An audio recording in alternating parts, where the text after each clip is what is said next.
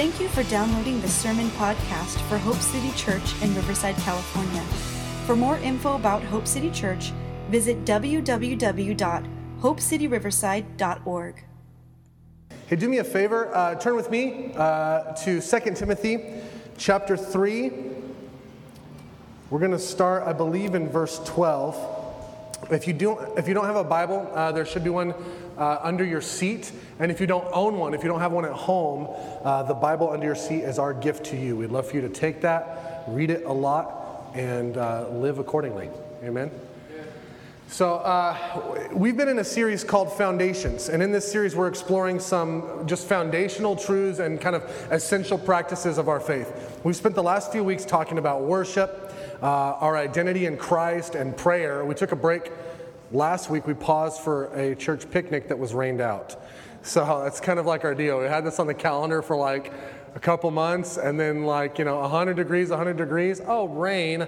100 degrees, uh, we're back to the heat. So, um, you know, actually, for me, I'm going to confess, uh, it turned out to be this really awesome, nice day where we just like stayed in the comfy clothes and uh, watched some TV and hung out. It was in football. It was amazing. Okay, so uh, yeah, it was good. So uh, we paused this last week in this series, but tonight our topic in this series, uh, tonight in the scripture, our topic is the scripture itself. Uh, and uh, I feel like, man, this has been, we've had this series set up for a while, and this, this message tonight will almost seem very redundant. We end up talking about the scriptures a lot, it's just come up a lot in a lot of the teachings. Uh, and so we're going to just kind of do a thumbnail sketch, just kind of walk through some simple stuff. But before we do that, let's read. Let's read 2 Timothy chapter 3. We're going to read verses 12 through 17. Now, this is Paul writing to Timothy uh, young man. He was uh, mentoring, really discipling. Um, and he's, uh, Timothy's leading a church, and Paul is, is writing to him. He's encouraging him. He says a lot of great things in these letters, but then here, uh, starting in verse 12, he says, You, however, have followed my teaching. Timothy, you followed my conduct, my aim in life, my faith, my patience, my love, my steadfastness, my persecutions and sufferings that happened to me at Antioch at Iconium and at Lystra, which persecutions I endured. Yet from them all the Lord rescued me. Indeed, all who desire to live a godly life in Christ Jesus will be persecuted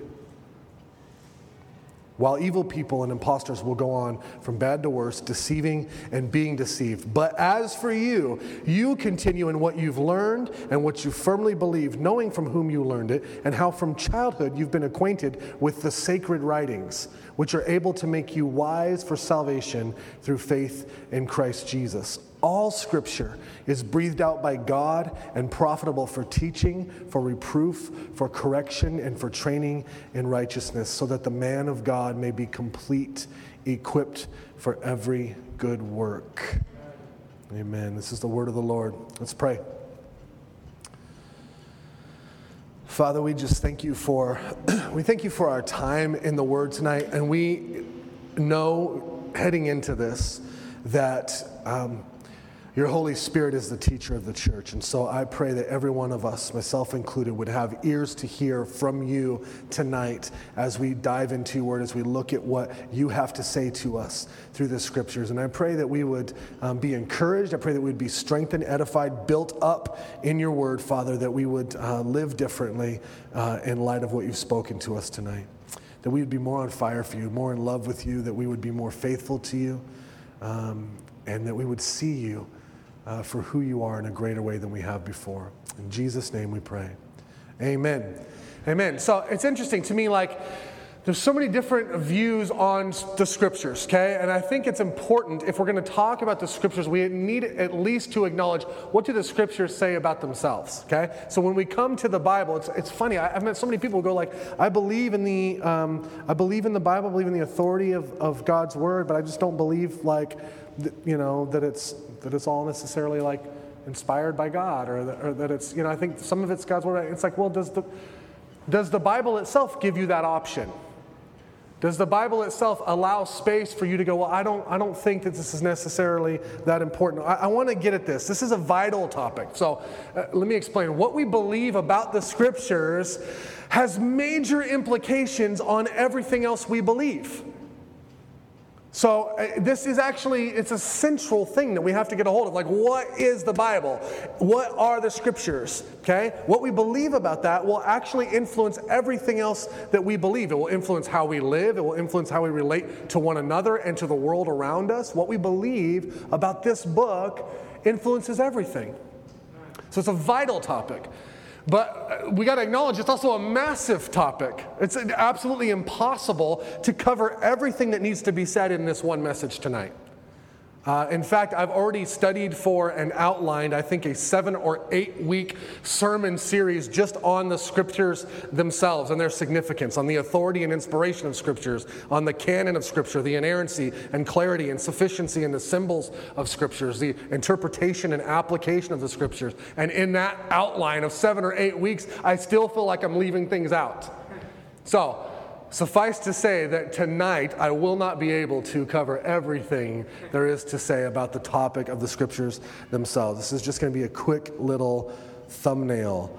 Uh, and here's how I'd like to frame our time tonight, kind of under this question.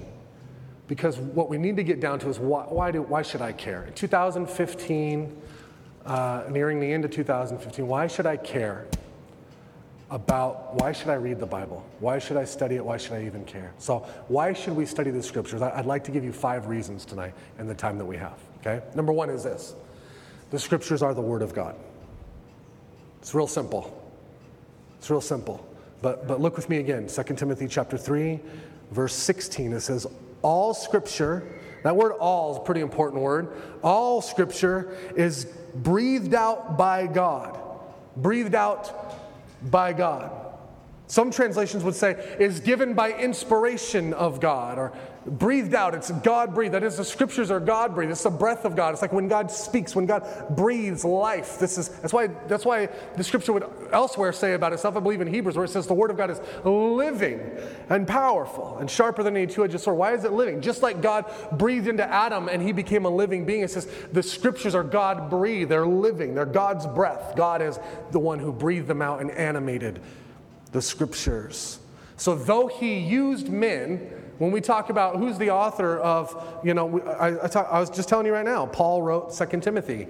Paul is writing to Timothy. And so we talk about the human authors. What we're acknowledging, though, in here, and what Paul himself is acknowledging, is that all scripture was, was ultimately breathed out by God himself through human authors. You see how important that is to grab a hold of that?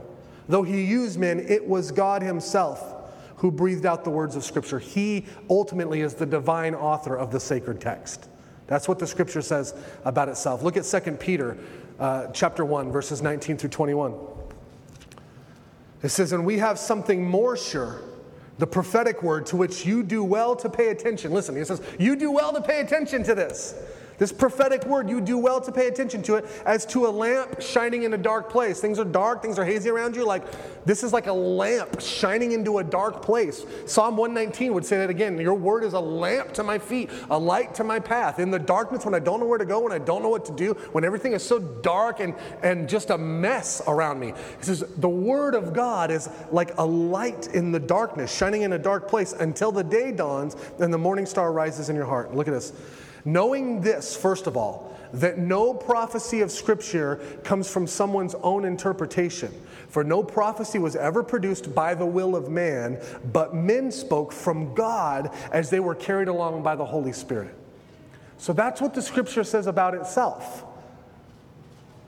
The Scripture says about itself that this is God's word, breathed through men to us.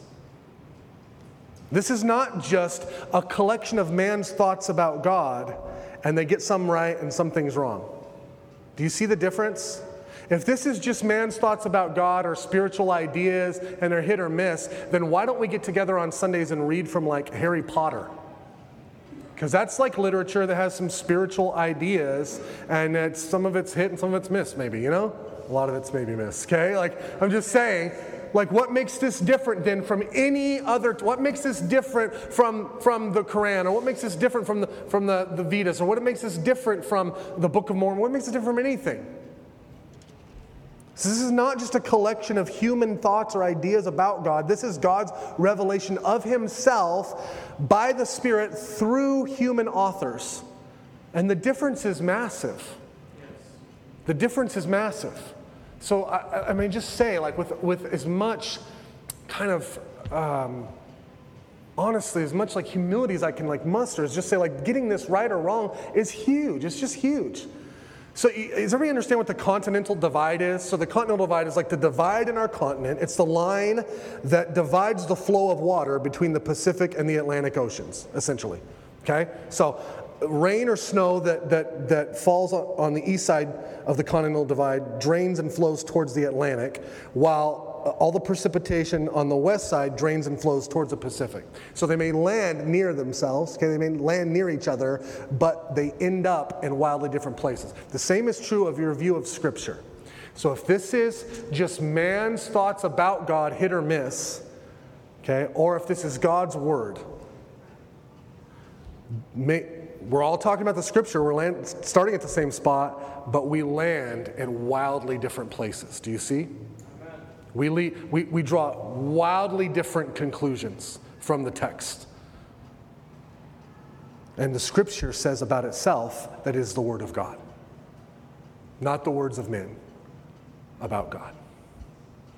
Jesus himself, in fact, used the two terms, scripture and the word of God, interchangeably. If you're taking notes, just jot down John chapter 10, verse 35. Jesus used the two terms interchangeably. There's not a difference between the scriptures and the word of God. The scriptures are the word of God. And God can speak, no doubt, outside the scriptures, and He has. There's probably things that, obviously, things that Jesus has said or done in ways that God has moved and spoken that are not contained in Holy Scripture. In fact, the Scripture says that too. It says, hey, if everything was written that Jesus said or did, the world itself couldn't contain the books. But we were given this by God. That's what it's saying. You want to hear God speak? I hear so many people go like, I, I, just don't, I don't know what God's will, I don't know what God's will is about this, I don't know what God's will is about that. And I felt that. It's like I've never heard the voice of God. Listen, I've never heard the audible voice of God too, and I'd probably need to change his shorts if I did. I'm going to be honest. Like I've never heard that. Like I've felt leanings from, from the Holy Spirit, uh, all those things. But you know how the primary way I believe that God speaks is through what he's spoken. You want to hear the words of God? You want to hear God speak? Open your Bible. Open your Bible. So, scriptures are the Word of God. That's number one. Number two, the scriptures will teach and train us. Why should I read the Bible? Why should I study the Bible? Well, the scriptures are the word of God, and the scriptures will teach and train us. 2 Timothy chapter 3, verse 16 goes on. It says, All scriptures breathed out by God and is profitable or useful. How do we use the scripture? It's useful, it's profitable for teaching, for reproof, for correction, and training in righteousness. It says the scriptures will teach us and will train us to live in righteousness. Some translations say all scriptures breathed out by God and profitable. It doesn't use the word teaching, it says profitable for doctrine. You guys with me? So uh, we hear words like doctrine. I don't know what doctrine means. Like it's the same difference. So some translations say it's profitable for teaching. Other translations say the scriptures are profitable for doctrine. Okay? Doctrine just means this a belief or set of beliefs held and taught by a church or by a political party or by some other group. That's why you say, what are the doctrines of the you know, Democratic Party? Well, the doctrines are, these are the teachings that they have. These are the things that they believe in, this set of beliefs that they have. What's the doctrine of that church? The, what are the teachings? And Scripture says our doctrine, our teaching, should be rooted in the Scriptures. It says, it says we should build our doctrines, our beliefs, our teachings based on what the scriptures have to say about any given subject. Now, that's not saying that the Bible is exhaustively speaks about every single topic. No one's saying that. You know, hey, should I eat toast tomorrow or oatmeal? I don't know. Like, let me just search the scriptures. Hey, no, it's not like that. It's just saying like that the, that the scriptures will teach and train us. It says in righteousness, and so um, I just think it's really, really, really important. Like, how do I know if I have right beliefs? As a Christian, like, how can I know if what I'm believing is correct, is true, is right? How can I know that? Well, what do the scriptures say? That's, that's, pretty, that's pretty simple, okay? Now, I know on some issues, man, the scripture is silent, and on some issues, the scripture seems, and there's ways you can make it. Some issues, the scripture is really, really, really clear. Many issues, the scripture is very, very, very clear. It is black or white in many places that we tend to call gray because we don't like what it says. And so we start to develop doctrines or sets of teachings or beliefs that actually contradict what the Bible itself says. And the Bible is the, is the book that tells us that your, all your teaching, all your doctrine should be rooted in the scriptures themselves. So, how can I know if I have right beliefs? How can I know if my doctrine is pure and true? Well, what do the scriptures say? Search the scriptures. So, that's why we should search the scriptures to know truth and avoid error. To know truth and avoid error. Uh, and it says training in righteousness. Like the scriptures are useful to train us in righteousness. What does it mean to be righteous? The word righteous just means to be morally right, to be virtuous, to be justifiable. How can I, how can I live in a way that is morally right? How can I even know what is morally right in any given situation? Actually, in this age of just kind of ever shifting relative morality, how can I possibly know with any degree of confidence what is morally right and virtuous? The scriptures. That's what it says. That's what it says. It'll train you in righteousness. It'll train you to know what is righteous, what is morally justifiable, what is morally just. Listen, uh, this is not just like, I'm not just getting on a little hobby horse here. I've had conversations like crazy. I had a guy tell me that Hitler exterminating so many Jews was not wrong for him if he didn't think it was wrong because it was his morals. It was his, like it was perfectly justifiable for him. How can I look at that guy with any degree of like confidence and say, listen, it's, it's, that's wrong? It's wrong. First of all, we all should instinctively know that, but as soon as you remove the standard by which we're going to judge moral right and wrong, you end up with what we've got, which is this moral relativism. It's just whatever, it's your thing, my thing, whatever. I get to determine my morals. You don't get to tell me what's immoral in my life. I don't get to tell you what's immoral in my life. In fact, we break that rule all the time because we say, you're wrong to tell me I'm wrong. So I don't, I don't get to but hang on, you don't get to do that. You see what I'm saying? So it's like we get up with this mush and this mess. How do we know what is righteous? How do we know what is right and morally pure? How do we possibly know what's virtuous? Listen, yes, God has written His law in our hearts. People who've never read the Bible have an instinctive knowing about truth and right and wrong. Okay? We, we reject the truth, we, we, we, we push it down, we, we exchange it for lies, yes. Okay? But what is a standard? What is the standard? What is the plumb line? What is the straight line we hold up and go, we measure things against this, whether it's right or wrong? Scripture says it's the scripture. So, all I'm getting at is that if you want to reject what the scripture says, just reject the scriptures. Don't play halfway. Don't play halfway with the scriptures. If you want to reject what the scripture teaches clearly, then just reject the scriptures. Number three, why should we study the Bible? Why should we study the scriptures? Number three is the scriptures will rebuke and correct us. Okay, now listen, we don't, we don't like this. I don't like this. Actually, actually I do, but I don't. It's both. So let's explain. Okay, look at this. 2 Timothy chapter 3, 16, it goes on. So it says, All scriptures breathed out by God, it's given by God, it's the word of God. It's profitable for teaching. All of our doctrine should be rooted in the scriptures. It will train us righteous, and for reproof and for correction. The scriptures are given to us to reprove and correct us. To, to reprove means to rebuke, to chastise, to reprimand. It's correction. It's like getting a spanking from God. It's like, hey, I love you. This is going to hurt me more than it hurts you. All right? It's like, like one of those things. Like, but let me open up the word, and it's gonna, it's gonna. You ever read like a scripture? Anybody ever had this where you like read it and it just challenges you? I, I have that happen almost every time I open the scriptures. So I read a passage just this week. I'm reading passages about, you know, uh, love and grace and mercy and forgiveness. And I'm like, oh, okay. Like, because what it does is it shows me funky stuff in my heart. God just turns the mirror. The word, scripture, actually, the scriptures are compared. Some of the symbols of the scripture says it's like a mirror, shows us ourselves, shows us our own heart. So we're reading it, and I go, oh, I see something funky in me. The scriptures just corrected me, they just challenged me. Now what am I going to do with that? What am I going to do with that?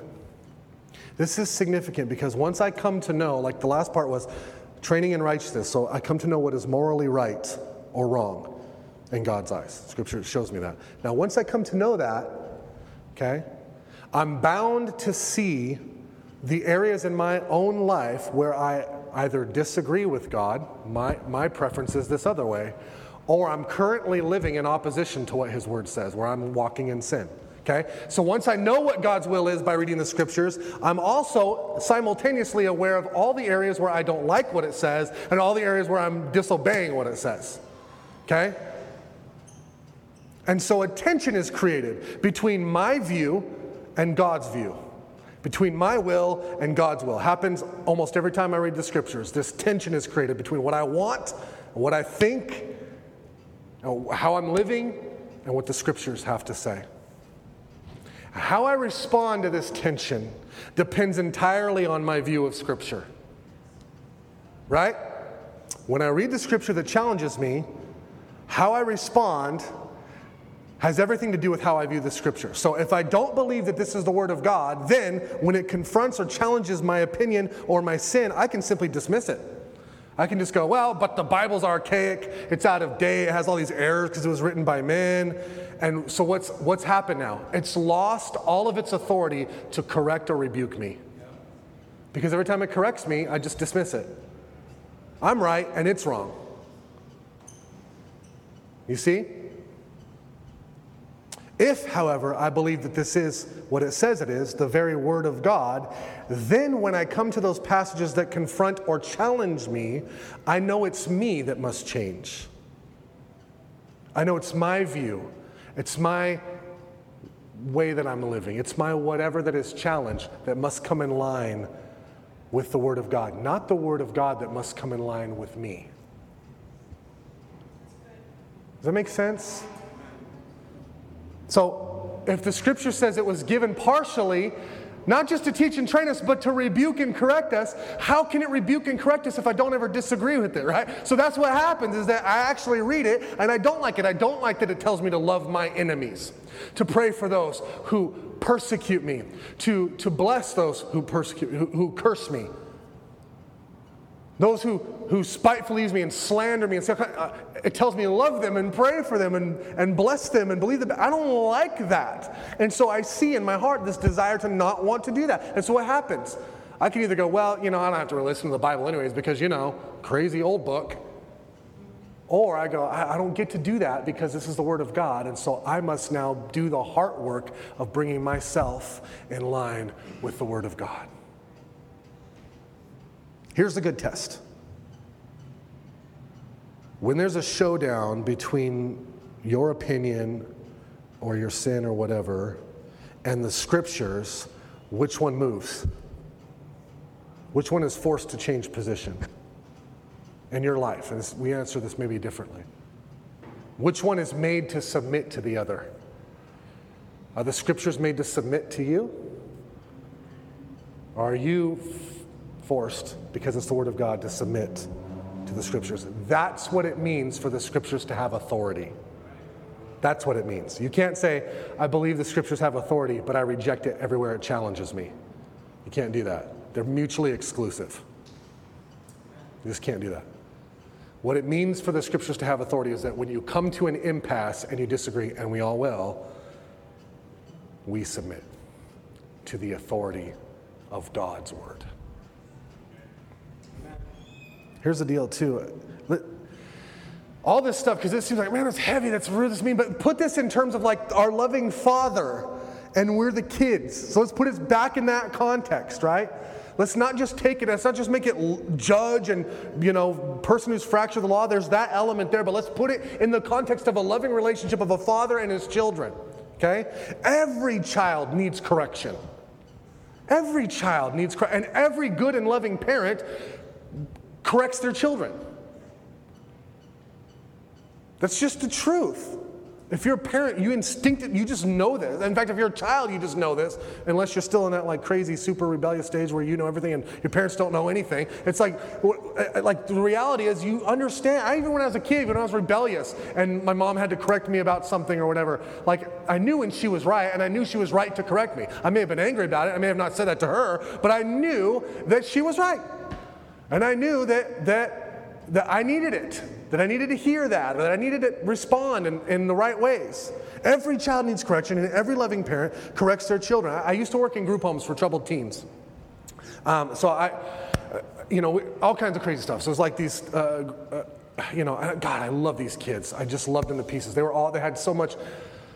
These are people that, in many ways, society had just thrown out, and they were just like essentially kind of just doing their time. They'd go to juvenile hall, or they were in uh, uh, you know, mental hospitals and stuff, and they're just kind of written off. They were just kind of being housed somewhere, or pumped full of medication or something. And so they just have all this, this stuff. And we'd go in, and I, it was part of my job to go in and interview them to see if they'd be good for placement in our group home. And what we'd do is we'd bring them into a home type setting, and we would, if they had two years in juvenile hall that they were doing, you know, uh, and we interviewed them. We thought that they might respond well to this kind of counseling and training that we offered. We would offer them, okay, instead of doing two years in juvenile hall, do you want to do one year with us? And it's a home, and we're going to provide meals for you, and we're going to train you, we're going to give you skills, so hopefully that when you get out, you, you, you have a better quality of life. You're making better decisions, okay? Well, we were in there, and there's all this stuff, and we, we saw crazy stuff. We had kids in there that uh, had done all kinds of stuff. You imagine it. Like, just, you name it. Like murder, rape, uh, carjacking, uh, grand theft of all kinds, like you, you name it. We had a kid that was in there that was 15 years old. Uh, when they busted him, he was driving a car. He just coming from the cemetery at 2.30 in the morning, driving a car, and there were like body parts hanging out of the car because he was digging up the bodies to cut them open, to dip the uh, cigarette in like the formaldehyde to make a drug. 15 years old. That's what he did. And he was in our group home. This kid ended up leaving because he assaulted me, but uh, it was one of those things. These are the kind of kids we were dealing with. But here's, let me explain to you what happened. We, we would look back, we'd see the history of this child. What's going on? What have they been through? And invariably, it was one of two things. Either they were in a crazy, abusive, super strict, stifling, choked out environment where they were abused, it was just oppressive, they couldn't do anything, they couldn't move, they, they, they had to, you know, they had to ask permission to blink. It's crazy. Or they had no rules. They had no correction. They had no boundaries. They had no limits. And I literally had teenagers say to us, they had never had that before, and they would reject it. You'd start putting rules on them. They were like, I mean, literally, I've been punched. I had my rocks thrown at my car, and then they're graduating a year later going, Thank you. Like, thank, that's what I needed. I needed boundaries. And let me explain this to you. They, I had teens literally say this to me like, I never felt loved like I felt loved from you guys because you guys actually gave me rules. You cared enough about my life to correct me. So listen to me. When God corrects you, Scripture itself says, I believe in Hebrews, where it says, it says God corrects those whom he loves. When you're corrected by the scriptures, it's because you're a child of God and he loves you and he wants what is best for you. But if we just dismiss the scriptures, we, we, we take, it's like we cut off one of the primary avenues through which God corrects us lovingly for our good. It's absolutely self destructive behavior to do that. And it will lead to some pretty awful places. Number four, why should we study the scriptures? Is this the scriptures will equip us for every good work. Scriptures will equip us for every good work. 2 Timothy chapter 3, verse 17 says this. So that the, uh, let's, let's read 16 and 17 again. 16 it says, All scripture is breathed out by God, is profitable for teaching, for reproof, for correction, for training in righteousness. In verse 17, so that the man of God or woman of God may be competent, that is mature, equipped for every good work. Check this out. I love this. So, the book of Ephesians says that we were created in Christ Jesus for good works. It's part of why we were created, is to do good works. We were created we're not saved by good works, we're saved to good works. Okay? So it says we are created by Christ Jesus for good works, which God prepared beforehand so that we should walk in them. So God has created you and I for good works. His purpose, listen to me, his purpose in calling on your life, it's fantastic, it's great. Okay? It's often greater than your abilities. It's often greater than your own personal qualifications. That's why when God gives you something, when God gives a vision or dream in your life or a ministry or calls you to something, that's why uh, Lexi wrestles with this calling that she goes, I'm inadequate for this. And it's like, that's what God does. So God does. That's why when we felt called to plant churches, I went, I can't do that. And God's like, exactly, exactly. You're not qualified and you're not gifted enough. And so guess what's going to happen? You're going to have to be absolutely dependent on me to see anything happen. It's going to drive you to your knees and absolute dependence on me. But I've created you for these good works so that you can walk in them. But it's impossible for you to walk in them unless you're radically dependent on me. So, how? How? If God is going to equip us, I love this. I know it's a cheesy saying, I know people have said it a hundred billion times, but I absolutely love this. Where they say, God doesn't call the qualified, God qualifies the called. Okay? God doesn't call super freakishly gifted people. He doesn't just use these people because they're so amazing and so much more gifted and attractive than you and I are. God delights to confound the wisdom of the world by choosing people like us to do things we are not gifted or qualified or capable of doing so that when it happens, he gets the glory and we aren't, we're not even tempted to take any of the credit because it's like, there's no way, there's no way I could have done that. You know that, I know that. Like, yeah, it's got to be God. How will I be equipped then by God to do what he's called me to do, to do the good works that he's called me to do? Scripture says, all scripture is given so that the man or woman of God may be equipped for every good work. If God has called you to it, He will equip you for it. And one of the primary ways He will equip you to do what He's called you to do is through the scriptures. I've, I've listened, I'm just going to use the example for us because this has been our story for the last you know, year plus, really four years, but uh, the last year of just plus of being on the ground, church planting, and going through a lot of the hardships. Um, that was my question. It's like, God, how, how will I be equipped to do that? And I've been to conferences. I've listened to more teaching, training, whatever. I've, I have sat down with leaders of movements. You, you ever heard of Vineyard? You know, like became a movement. I sat down with one of the leaders and founders of the Vineyard movement, just picking their brain. I've been equipped by a lot in a lot of different ways, and I'm telling you right now, nothing has equipped me to do what God's called me to do, like spending time in the Word of God. And anything that those people or those conferences or those things had to offer me in terms of equipping was when they pointed me to the scriptures. They'd go, Hey, I've learned this over time, and uh, uh, that the scripture says, and they, and they share the word with you. It's the word of God that will equip you to do what He's called you to do. So if we dismiss the Word of God, we don't study the Word of God, we don't read it, we don't understand what's going on, man, we're missing one of our prime, one of the primary avenues through which God wants to equip you for the good works He created you to do. It's huge. We're, we we, should be constantly being equipped. I'm, I'm, being trained and equipped and built up, Lord, every time I open the scriptures. God, teach me. God, train me. God, rebuke me. God, correct me. God, equip me to do what you've called me to do. And He's faithful to do it all. He's faithful because it's His word to teach and to train, to rebuke, to correct, and to equip. He's so faithful. Fifth and finally, is that the scriptures why, why should we study the scriptures? Number five, the scriptures teach us about Jesus. It's that, it's, I know this is simple. Guys, I know this is 101. But man, if we grab this stuff, the scriptures are all about Jesus. And you go, wait a minute, we don't even see Jesus' name until the New Testament. Eh, bear with me, okay? Uh, John chapter 5, verse 39 through 40 says this Jesus speaking, talking to the Pharisees, who, man, they had the word down. They had the Old Testament, they had the law, they had the prophets, and Moses had the Psalms. Jesus says this to them You search the scriptures diligently because you think that in them you have eternal life. And it's these that bear witness about me. yet you refuse to come to me so that you may have life. Let me just acknowledge first that what Jesus said is, You guys got the scriptures, you miss me completely.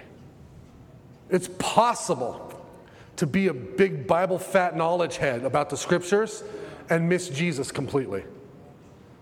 It's possible, it's entirely possible to have all your doctrine right, to have all your, to know you can, oh, you're the guy who can spit out verses here and there. You can just, whatever, you just know it. You, oh, everyone's like, oh, you're the Bible encyclopedia. You can have all that and be completely missing a relationship with Jesus. That's what he just said to the Pharisees. He's like, man, you guys are diligently searching the scriptures, like, kudos.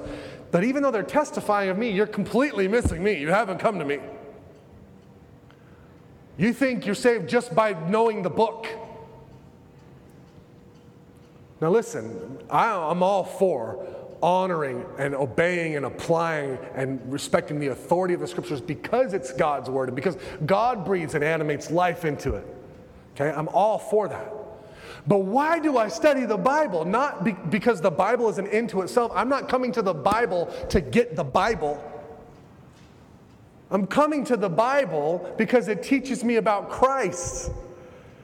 And that's the person I have a relationship with. I'm not, I don't worship the Bible, I worship the God of the Bible. Does that make sense? So it's so important. I don't want to I don't want to lose that in this. Sometimes people maybe get into like Bible worship. I heard one of my Baptist buddies says like, you know, hey, sometimes we're guilty, and I love these guys. They're amazing. Uh, they go, sometimes we're guilty of like, you know, we worship Father, God, Father, Son, and Holy Bible. You know, we kind of leave out, we're a little freaked out by the Holy Spirit sometimes, right? So we do Father, Son, and Holy Bible. And listen, like, but, but, you know, me too. That's the whole thing. And sometimes we end up going, "Oh, the book, the book, the book." And yes, we should be all like about the, all about the book. Why? Why? Why? Why? Because I, in studying and reading and, and and coming to the scriptures, I should have an encounter with the person of Jesus Christ. He speaks to me through it. I respond to Him through what I'm reading. It's it's this interaction with a person, with the person of Jesus Christ. And Scripture testifies of Christ. And if I miss that, I can get the Bible and miss Jesus. If I, if I miss that, I've missed the point of the scriptures to point me to Christ, to deepen my walk with Him.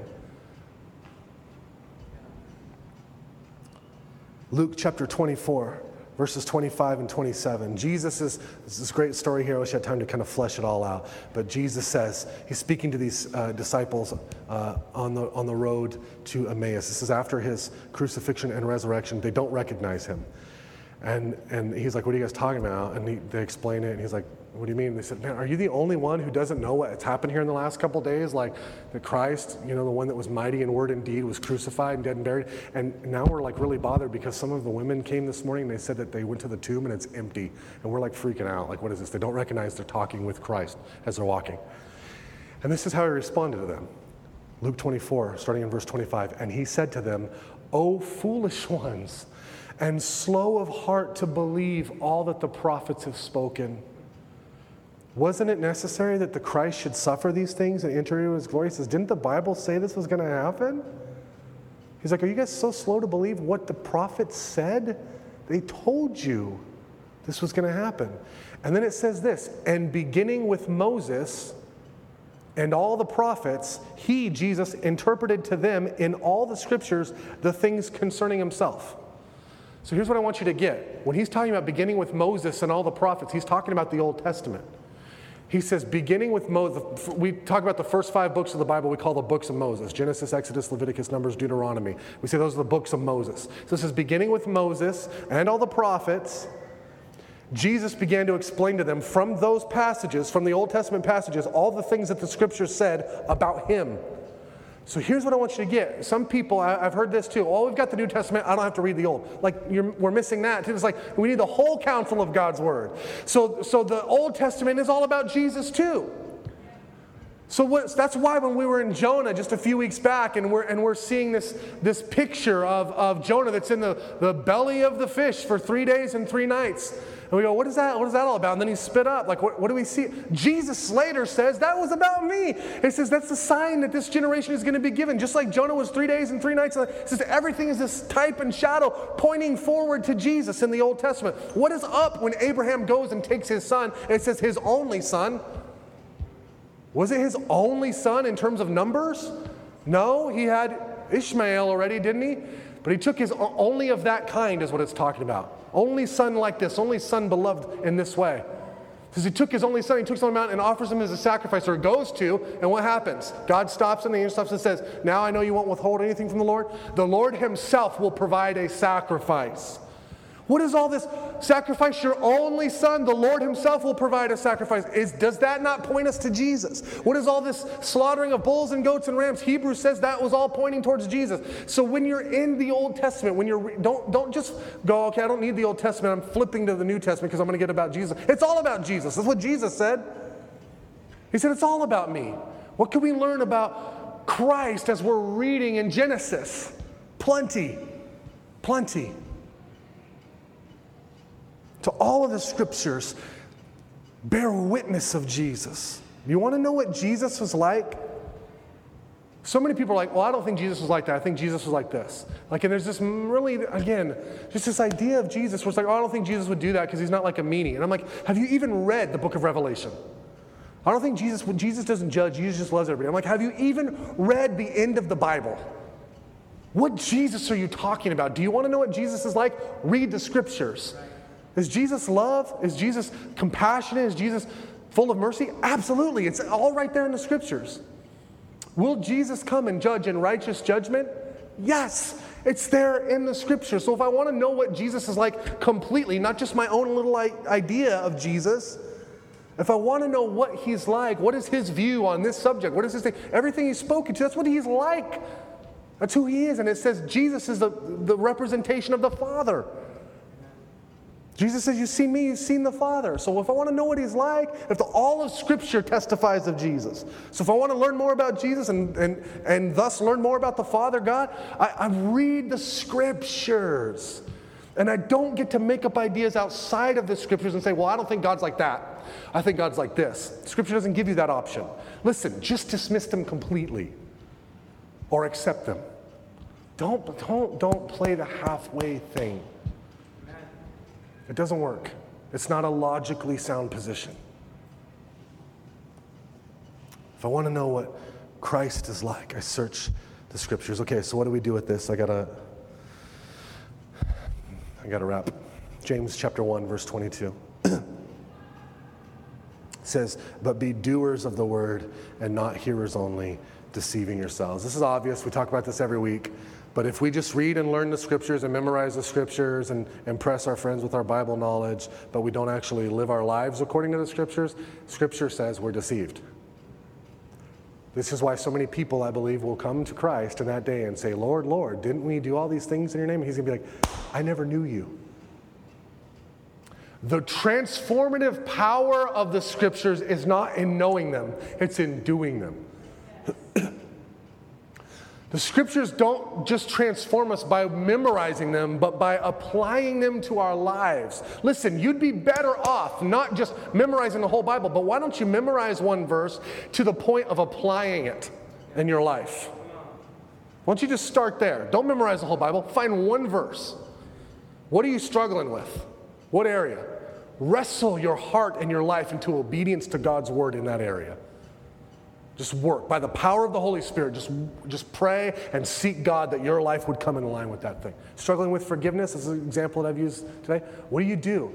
Man, what I, what I did this week was this God, I don't have the, your heart. I see that in the scriptures. You've challenged me, you've corrected me, you've shown me the way to walk in righteousness. That's to be as gracious and merciful and forgiving and loving as you are, and I'm just not. And so, God, I need your grace and I need your mercy and I need your love. And Lord, help me to live it out. And then I have to do something in response to the word. What we do is we hear a word, we feel challenged, and we think that that equals change because we walk away, maybe even from a sermon, feeling challenged. Oh, I was really convicted today, but it produces no life change. It's in doing the scriptures, it's in doing the word that life transformation happens. And listen, all of that has to happen by the power of God, because otherwise it's just behavior modification. I can't, I'm just me trying to act like a better boy. And that's not going to last very long. So I have to cry out to God God, give me the power to do it. Give me a heart to even want to do it. I'm absolutely dependent on you. The scriptures will move us to that place. They'll move us to that place of deeper surrender and trust in the person of God. So, the goal of Bible study is not just to fill our heads with info about Jesus, but to grow in intimacy with Him and into Christ like character and Christ like conduct. Amen? Let me give you something real quick. I'm over my time, but I want to, if you have uh, notes, I'm going to just give you a really quick. Many people would say, okay, I get it. I need to read the Bible, but I don't know how. I don't know how. I read it and I get like whatever. First of all, ask tons of questions. I never stop asking questions. I ask questions all the time. There's no dumb question. And if there is, I've asked all of them. And I'll think of new ones to ask that are even dumber than the ones before. I'll just ask them all. Don't just be a learner. Let's be learners. Let's ask questions, okay? Let's ask questions of the Lord. Let's ask questions of others that we believe to be mature Christians who are following Christ. Let's ask questions. Let's not be ashamed or too proud to do that. But let's study. And how do we study? How can we get to this thing? Let me give you, a, can I give you a quick little acronym? If you're taking notes, write this down. Uh, R E A P, the word reap. How do I reap the benefits of the Word of God? How do I reap the reward of all that God has for me in the scriptures? Let me just give you this silly little acronym that might help your Bible study time. Okay? R is this just read. Okay? So pick a passage of scripture to read. Pick a couple verses, pick a chapter, whatever you're doing. Read daily. Pick a passage to read. So this morning I'm going to read John chapter 4. I'm going to read that. Okay? E is this examine. So read, examine. That is, take a closer look. That is, now, first you just read through it, then just go back and now examine what's in there. Don't just rush off. I used to do this, man. I read through, and I, was, I read through three books in one morning when I first got saved. I was just hungry for the word. And God just kind of stopped me, and I, and I thought, what did I just read? I couldn't remember one verse. I just read three books of the Bible in one morning, and I couldn't remember one verse of what I'd read. So we rush off to the next passage just to read volume, and he's like, man, dig deeper, okay? But I'd rather you pause at one spot and dig deeper and get all there is to, to get out of there for that, for that day. So examine, take a closer look at the passage, and ask questions like this What does this passage teach me about Jesus? What does this passage teach me about people, about mankind, about my own heart? Is there a command to obey in this passage of Scripture? Is there a sin I see here that I should avoid in this passage of Scripture? Is there a promise to lay hold of in this passage of Scripture? So we're examining that text. We're saying, what is here? What does this say about Jesus? What does this say about people? Uh, what, is there a command that I need to obey? Is there a sin I need to avoid? Is there a promise I need to claim? A is this. So read, examine. A is apply. This is what we were just talking about.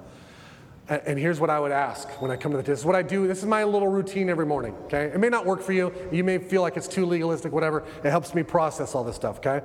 A is apply. I ask myself, okay, now, in light of what I just read, in light of what I just read this morning, what do I need to start doing, stop doing, or continue doing in response to the scriptures, in response to the Word of God? How does this need to impact my life? And then I literally write down the practical steps I feel like God is leading me to take to be a doer of what I just read. So read, examine, apply to your life, make application. And then P is pray. Scriptures should move us to prayer.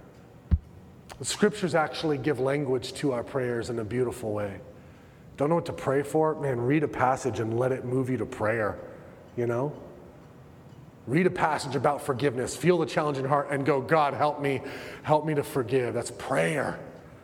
Let, the scriptures just moved you to it. God, I'm so I, I'm not there. Lord, deal with my heart. And now sanctification is happening through prayer because the scriptures moved you to prayer. It's so powerful to let the scriptures do that. Let's pray. So pray. It's read, examine, apply, and pray. Amen. Let's close. I'm over time. Father, we just thank you so much for tonight. I pray, Lord, that you would, God, that you would just encourage us. I pray that we'd be people who um, seek you and respond to you in and through your word. Lord, I pray that, um, Father, that you would inspire us to be people who are devoted, more devoted to time in your word, that we would carve out the time. And that we wouldn't come to the Bible just for the Bible, but that we would come to the Bible to deepen our walk with you, our relationship with you, our obedience to you, that it would impact then and influence how we live, how we think, how we pray, how we speak, how we act. Uh, that it would be a discerner of the thoughts and intents of our own hearts, that it would lay our hearts bare before you and show us and sh- uh, where, where we're in sin. As, as the psalmist prayed, that you would search our hearts and show us any wicked way that's in us and lead us in the way that's everlasting, and that you would do that, Lord, through your word. God, I, I just pray that we would be diligent in the word. And that our relationship with you would grow because of it. That our Christ like character would be developed because of it. That our obedience that our passion would grow. I just thank you, Lord. In Jesus' name we pray. Amen. Amen.